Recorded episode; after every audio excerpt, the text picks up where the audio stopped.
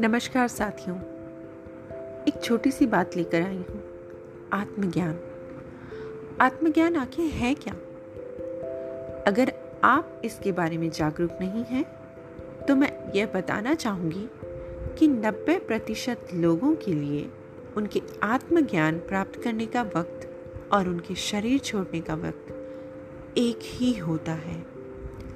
केवल वही लोग जो शरीर के दाव पैंच जानते हैं जो इस शरीर रूपी यंत्र को और इसके विज्ञान को जानते हैं, जो शरीर के कल पुर्जे की समझ रखते हैं, वही अपने शरीर में बने रहने में सक्षम होते हैं। अपने शरीर में बने रहने में जो लोग सक्षम होते हैं, उनमें से ज़्यादातर लोग अपना बाकी जीवन मौन में ही